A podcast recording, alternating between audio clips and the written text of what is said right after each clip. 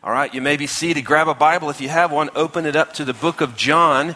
We'll be in John chapter 5 today. Y'all doing okay this morning?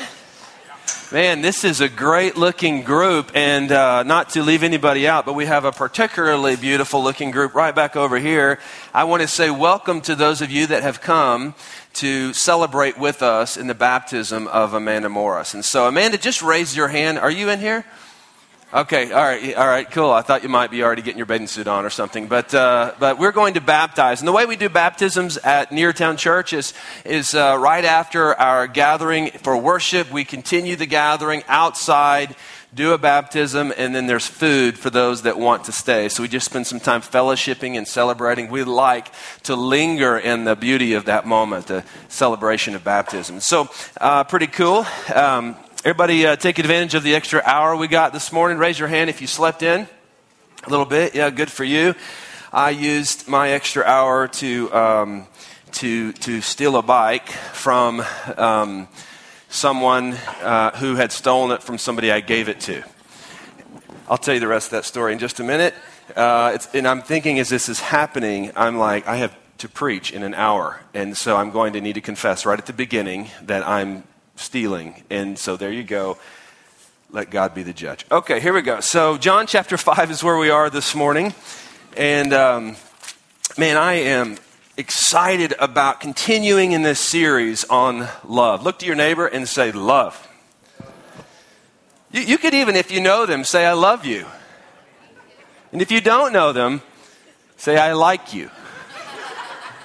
This is a series on love where we're just looking at what the Bible says about love. Two weeks ago, uh, I talked to you about how God loves us. And we, we read in Ephesians chapter 2 this passage God is so rich in mercy, and He loved us so much that even though we were dead because of our sins, He gave us life when He raised Christ from the dead. It is only by God's grace that you have been saved. So we talked about the beginning of our understanding of love is to realize that God loves us deeply.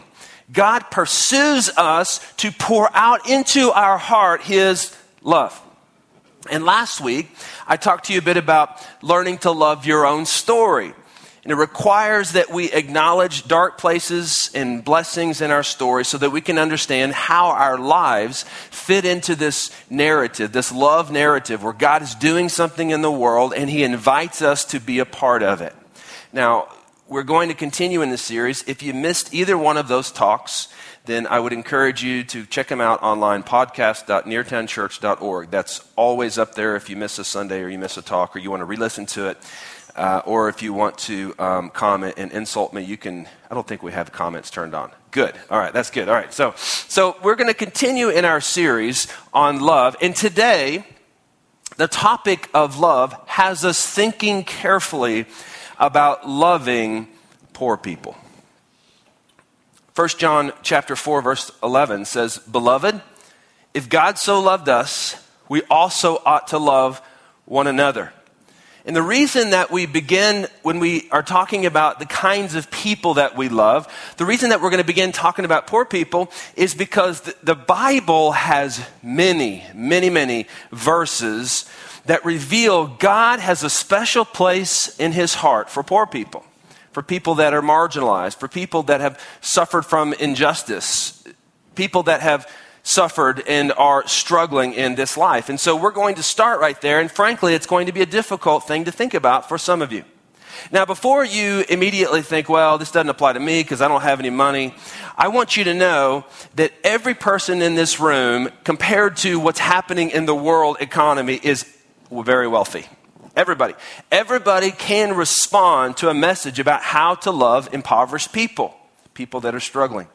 You must believe that there is a special place in God's heart for poor people. In fact, in the Old Testament, when God rebuked or got on to the Israelites, many times it was because they neglected the poor, they ignored the poor.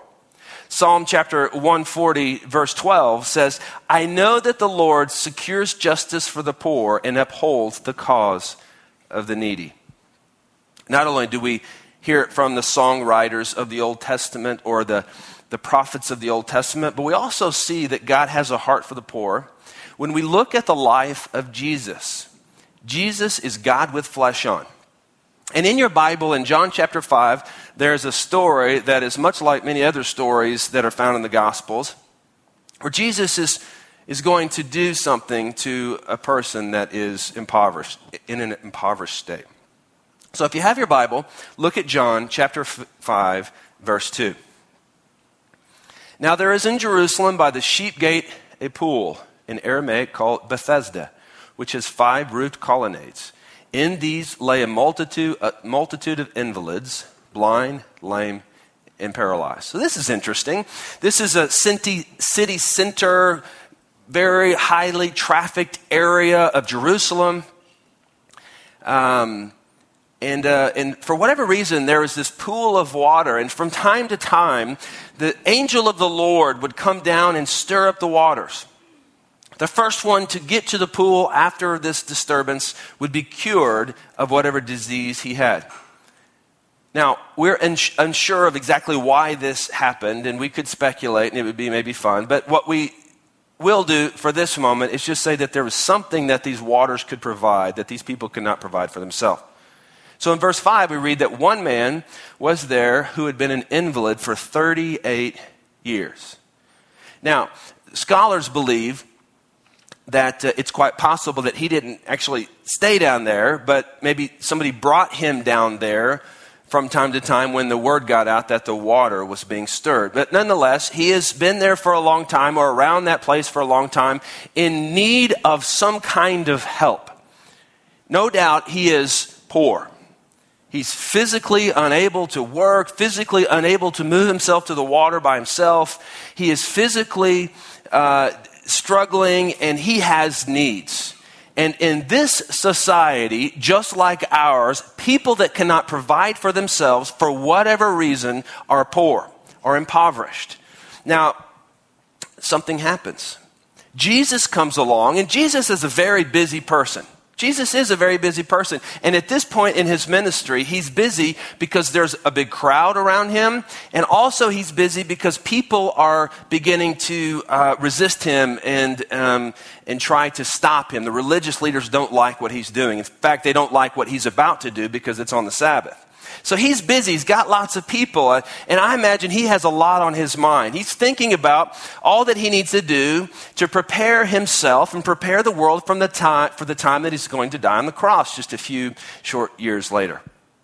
So verse 6 says, When Jesus saw him lying there and knew that he had already been there a long time, he said to him, Do you want to be healed? The sick man answered, Duh. Sir, I have no one to put me into the pool when the water is stirred up. And while I'm going down, somebody cuts in front of me. Jesus asks a question Do you want help? It's as if Jesus is trying to find out if this man has a desire to get into a place different than where he currently is. Does he want to be helped out of this impoverished state. And something that we should know the Bible teaches that there'll always be the poor among us. And for some of the poor that are among us, these people don't really want to be helped. Just a couple of weeks ago, I found myself in a situation where in my car is a, a person, a couple of people. One of them was a woman who told me that she and her husband have lived in a tent in a wooded area by Hobby Airport for four years. And what became obvious to me is that she didn't really want help. They had gotten used to this lifestyle. They'd gotten used to begging for money and using it to provide a very little amount of food for them to eat and then also to purchase drugs. They didn't want help. And so, you know what? Other than helping her get a new pair of shoes on her feet because they were falling off and it was pitiful, I have no inclination to try to help. There are people that are poor among us that don't want to be helped, but this man wanted some help. And so Jesus says, I'm going to help you. Verse 8 Get up, take up your bed, and walk. And at once the man was healed, and he took up his bed and walked. Now, here's the deal in this story. I'm going to make sure y'all are awake. The funny thing about getting an extra hour of sleep is that we're all still kind of tired because of it. I'm going to read verse 8, and I want a collective, like, because Jesus has just done something incredible here. Okay, I get it. I mean, most of you are like, okay, this, you know, make sure the sermon's good. The Texans are on today. But I'm going to read verse 8 and at least fake it, okay? Fake your excitement that Jesus is helping this person who cannot help himself. Okay, here we go. Jesus said to him, Get up, take up your bed, and walk. And at once the man was healed. And he took up his bed and walked. Skip on down to verse 13. Now, the man who had been healed did not know who it was because Jesus had withdrawn. There was a crowd in the place, and Jesus found him in the temple and said to him, See, you are well. In other words, I helped you. Sin no more, that nothing worse may happen to you. Now, there's speculation as to whether or not this man was in an impoverished state because of his own choice, some kind of sin that he made, that there were consequences to him physically, or was it the fact that he just has grown up in a broken world where there are some people that suffer from the injustice uh, caused by others? We don't exactly know, but we do know that Jesus is getting into a spiritual conversation with him. And when Jesus says get up, it is in the original language, it's, it's, it's the words that give us a sense of power. Power, much like the kind of power that God uses to create all things, or much like the kind of power that will be used when Jesus returns to judge and restore finally all things. So when Jesus says, get up, something is happening here that's more than just him meeting an, an immediate physical need. So, with all this, three things that are happening that can help us when we think about loving the poor. First of all, Jesus noticed. He noticed. And he allowed himself to be inconvenienced by this man's need. I don't know about you, but I feel really busy. I feel really busy. I feel like I've always got things going on. I feel like I'm always forgetting to do things or neglecting to do things because there's too many things to do in a day. I'm busy. So just to take notice of the opportunities around me to love the poor can sometimes be difficult. Do you feel like that? Jesus takes notice that there is someone who has a need. And not only does he have an immediate physical need, but he also has a spiritual need. So Jesus, Jesus notices. Second thing, Jesus meets his immediate need. He had a need for healing. If he couldn't walk, he couldn't work. If you can't work, you can't eat. He had a, a need that was immediate that Jesus met. But not only that, but Jesus met his spiritual need. There's something going on in this man that is far deeper and more important to think about than just the fact that he's an invalid. He is in an impoverished spiritual state.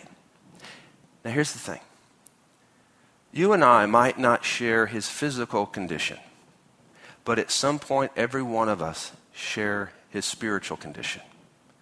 All people, apart from Christ, are in poverty spiritually.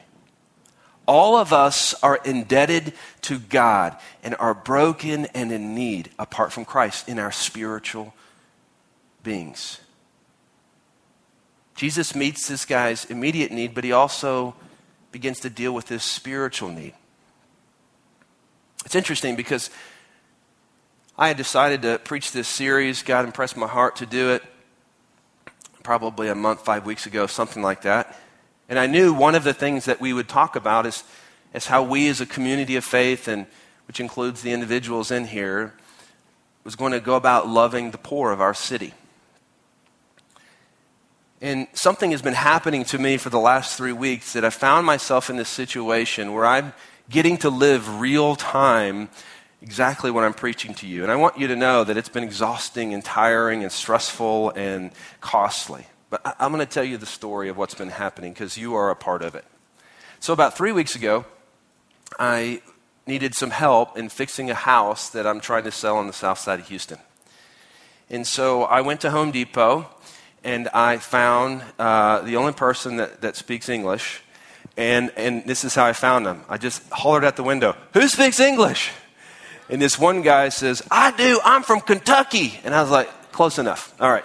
Um, and, uh, and so he gets in my truck. He comes to my house, and I begin to um, use this guy to do some work around my house. Great worker.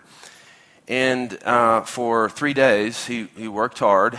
And over the course of working together a little bit and also hearing some of his story, what I realized is that he was in a completely impoverished state. He had nothing. And so I began to pray and think about how I could get out of this, honestly.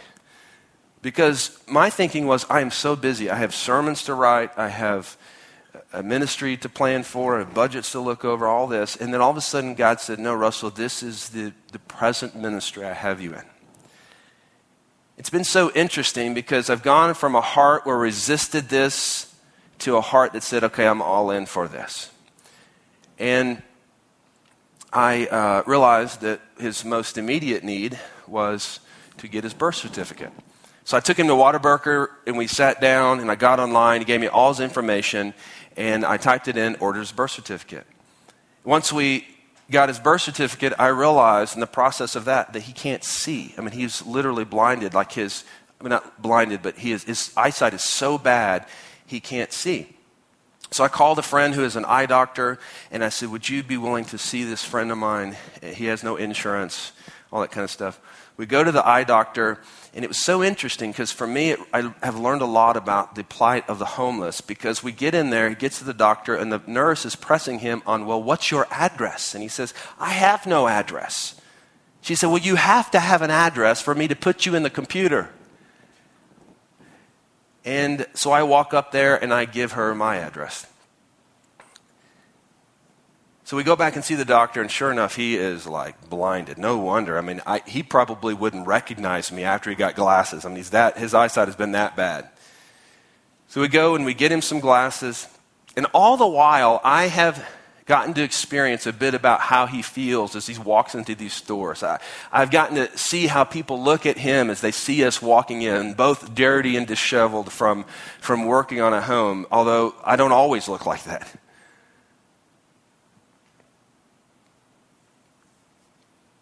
So my heart began to be very tender for him. All the while, I've as a human being and as a pastor of a church have seen this kind of person many times before. We have, as a community of faith, helped many of these kinds of people. So, something that I did all along was I assumed he was lying. I assumed it. And something that occurred to me was this if in the Bible it is true that God has a special place for us in his heart for the poor, I imagine that includes people who are poor because of their own bad choices. And something that I faced personally was this question Am I going to continue to help him even if his impoverished state is a result of his own poor choices? And the answer was a resounding I'm going to try. So we got him some glasses. Took him to the Social Security office. The only reason he was able to get his Social Security card was because he had, had gotten his glasses, which got to put all that together. So we have his Social Security card, his birth certificate, a new pair of glasses. We're going to get him an ID so he can try to get a job offshore. And all the while, whether or not you realize it, you have been with me. You see, I got to the point where I could not financially afford to help him anymore, and I began to ask the leaders, can we help him? And we began doing things for him, like helping him get a pair of glasses. So, anybody that's in here that's ever given a dollar to the ministry of Neartown Church has participated in this. I have learned a lot about being with him. Um, along the way, I've included, I've included my own family. In fact, um, one day I came home and I said, Jeannie, thank you for giving David your bike. And she said, I gave David my bike? and I said, Yes, earlier today. I said, You know, there's that story in the Bible. If you have two coats and a man only has, has none, give him one. And she's like, Well, I've only got one bike.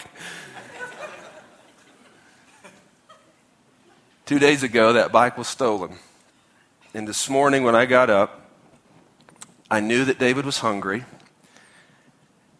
And so I thought, you know what? I'm going to go down, get him some food.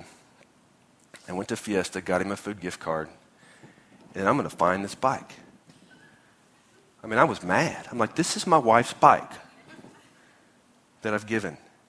And so, sure enough, I see the bike under the overpass. I call up David. I said, David, come on, we're going to go get this bike. He said, What? No, you know, I was going, oh, I'll take care of my own business, blah, blah, blah, blah. So, anyway, so long story short, we got the bike.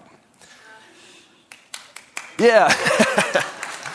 and I've not been stabbed. It was interesting though, because this thought did cross my mind. If something goes down, I need to know who I'm going to call to preach for me. you know, if I'm like shanked, like bleeding out under the freeway. So, God has put me very real time in this situation for helping this guy, and it's not over yet.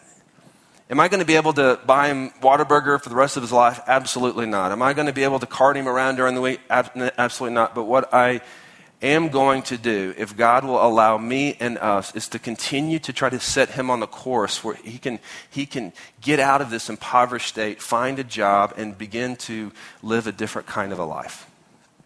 So maybe that will help you see into my heart about how I think about our church being involved in helping the poor. But there are reasons that we tend to fail to love the poor like we could. And this isn't to beat anybody up. I mean, I know many of you are doing things to help the poor, and I'm sure some of you are way more knowledgeable than I am on how to even think about this. I will admit that. So, so let me suggest to you, just for conversation's sake, what I think are the reasons that we fail to love the poor like we could.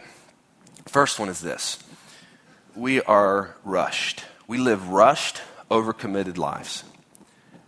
We do. We make choices to fill up our schedules and to spend our money in a way that does not allow us to have extra of either of it. But do you know that God's heart is for the poor? Psalm chapter 82, verses 3 and 4. Defend the cause of the weak and fatherless. Maintain the rights of the poor and the oppressed. Rescue the weak and the needy. Deliver them from the hand of the wicked. This is God's heart, and so we ought to prioritize it. Another reason I think we fail to love the poor like we could is because the need is so overwhelming. I've heard that there are somewhere between 8 and 10,000 homeless people in our city. And by the way, when I think of poverty, I'm not only thinking about people that don't have a home to live in. I'm thinking about people that cannot provide for themselves what they need just to live. So I'm thinking about the many of the 630 children that attend this school every single week that have great needs and live, many of them, in an impoverished state. 20% of the kids that attend this school are considered homeless. They live in the Salvation Army temporarily or other some kind of temporary housing. 50% of them live on the projects over off Allen Parkway. And I don't see any of these people as different I think, though, there are some of us who are in a position where we could be more mindful of those poor people around us and find ways to help them. But the need is so overwhelming. I don't know about you, but I'm always having people ask me for money for things. You go to the grocery store, you get your groceries, they want to know if you want a dollar to help somebody along the way. And I'm at the point, I know I sound like a real Scrooge, where I'll say, no. I don't want to. I give my money to my church because I believe my church cares very much about helping the poor in a way that actually helps them. There is an overwhelming need. And so maybe you um, are overwhelmed by the need. Well, something that you should know is that God is working in the world to meet the needs of all people. Deuteronomy chapter 15, verse 7. If there is a poor man among your brothers in any of the towns of the land that the Lord your God has given you, do not be hard hearted or tight fisted toward the poor, toward your poor brother. Rather, be open handed and free, freely lend him whatever he needs. What an incredible passage of Scripture. It's really very different than how we think oftentimes about helping the poor. Another reason I think sometimes that we fail to love the poor like we could is a wrong motivation. And this is probably, of all of them, the main reason why I think we fail to love the poor. Many of you have. You have helped, you've given. But what happens is you get disappointed. And something I want you to understand is that if loving the poor is about you, you will be regularly disappointed. I found out this week David was lying to me. He was at church last week. I introduced him to you, by the way. I found out that he was lying to me.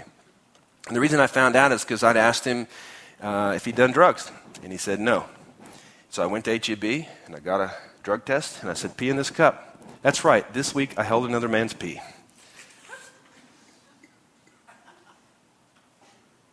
And uh, sure enough, he was lying. But see, I wasn't all that disappointed. Why? Because I had realistic expectations. Changes the way in which I'm now going to help him, and I have to set some new boundaries. But my reason for helping him wasn't ultimately about me. Every time I have done something for David, he said, I owe you. And I say this you owe me nothing. The reason I'm kind in giving to you is because God has rescued me from my impoverished spiritual state. This is it. This is why we help the poor. Not so that we get something out of it, although you might. We help poor people or people that have needs that they cannot meet on their own. We help them meet those needs as a response to what God has done for us. We may not share their physical state, but we do share or have shared their spiritual state of poverty before a holy God. I say, I give this to you because God has given to me new life in Christ. Period. I don't need anything from you. I don't need anything else. We love the poor because Christ first loved us. I've mentioned the ways or the reasons I think that we tend to neglect loving the poor like we could. You say, well, okay, Russell, tell me, how can I love the poor very practically? Well, here's what I want you to know no one can do everything, but everyone can do something. You hear that? No one can do everything, but everyone can do something. You are not going to be able to help every poor person in this city or every poor, poor person in whatever you city you live in. But you can take notice. You can take notice of the needs and the lives of the people around you. Proverbs chapter 3 verse 27 says, "Do not withhold good from those who deserve it. When it is in your power to act, do not say to your neighbor, Come back later, I'll give it tomorrow, when you now have it with you. Everybody can do something. There are a few ways that I want to encourage you to take practical steps to get involved in helping the poor. And the first one actually is involving you in the poor on the other side of the world. Our church is deeply involved with an organization called Compassion International. In fact, many of the families of our church sponsor children through Compassion International. The mission statement of Compassion International is this releasing children from poverty in Jesus' name. There's no family in this church that has 100 kids sponsored, but nearly every family in this church has one. Again, we can't do everything. No one can do everything, but everybody can do something. That's a way you can get involved. And you say, well, how do I do that? Go to compassioninternational.org, sign up, sponsor a kid from whatever country you want. Many of our children are living in Ecuador, and one reason we chose Ecuador is because we have like to take trips where we send people down there so you can get knee to knee with these kids that you're sponsoring, which is pretty cool. Compassion International. Jeannie and I have been involved with Compassion International for 15 years, and we've seen a child go from being five years old to 20 years old, and it's been, it's been fantastic. So, Compassion International is a way you can get involved in helping the poor. Another way that you can get involved in helping the poor is help us as a church help the poor. There are several ways that you can do that. One, you can uh, get involved on the team of people that processes the needs for benevolence that come to our church on a weekly basis. In fact, we need somebody to lead up this team. Because right now, what happens if somebody comes into our church, they have a financial need, what typically happens is I deal with it. What we want is a more robust, more developed team of people who can sit down with these people, need a need, find their immediate needs, be it a grocery gift card or maybe paying for a utility bill, and then begin to talk to them and help them get connected with resources in our city so that they can be on a course towards success and self reliance. And of course, that includes participating financially.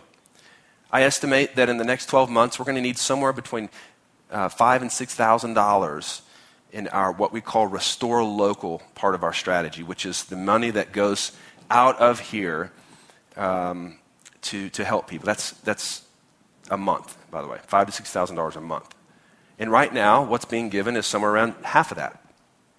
So we're asking for you to be faithful with your tithes and offerings so that we can do the ministry that God has put in our midst. So we can take notice and have an opportunity to respond. We also ought to be the kind of people who, who um, are mindful of the needs of those around us every day. Now, I will say this giving a dollar to someone that's begging at the light is a terrible idea. What happens oftentimes in those situations is that person uses that money to, to do something that's not helpful or healthy to them. So if they're hungry, go to McDonald's, buy them a meal, and give it to them. Something that we did for a little bit as a family is we're just trying to teach our kids about how we can help the poor, you know, because you live down here and you see people all the time begging. We want to take notice of those people. I want to teach my kids how to take notice. I don't want them to grow up getting used to ignoring them. I mean, to me, that would be very tragic. So what we've done for uh, over the over the years and on different occasions is we will pack some little um, Ziploc bags with some tuna and some crackers and uh, ice cold beer, maybe. So, just kidding. Um, and um, and you know a bottle of water and. Um, um, and, we'll, and we'll put that, we'll have like eight or ten of those little bags. And if we pull up to a light and there's somebody asking, we'll hand it to them. I mean, that's like a dollar a piece there are ways that you can get involved. And so if you're used to ignoring the poverty around you, then I would say there's a deeper issue. And there's maybe even possibly an issue of your heart. You see, because I think what's happened to me in the last three weeks is God has done an overhaul in my heart. And some of the reason that I felt so resistant to helping this person, although I knew God was calling me to, is because I've been burned so many times. But my attitude has changed. You see, I believe if in our hearts we resist a kind of message that says that we ought to be helping the poor, then maybe the first place we ought to go is to consider how impoverished we were or are apart from Jesus Christ. I don't want to give you a bunch of statistics about all the poor people in our city or the poor people in our world. I want to do that because I don't want you to be motivated out of that. What I want you to be motivated out of is this God loved you so much that when you were dead, not just poor, not just unable to take care of yourself spiritually, dead spiritually, God made a way through Jesus Christ for your sin to be erased and for you to be given new life. This is the motivation for helping the poor and loving the poor. I pray that we would be the kind of people that would really, really love the poor well. Are we going to do it perfectly every time? No. Have I handled this situation with David perfectly? No. Am I going to be lied to again? Probably.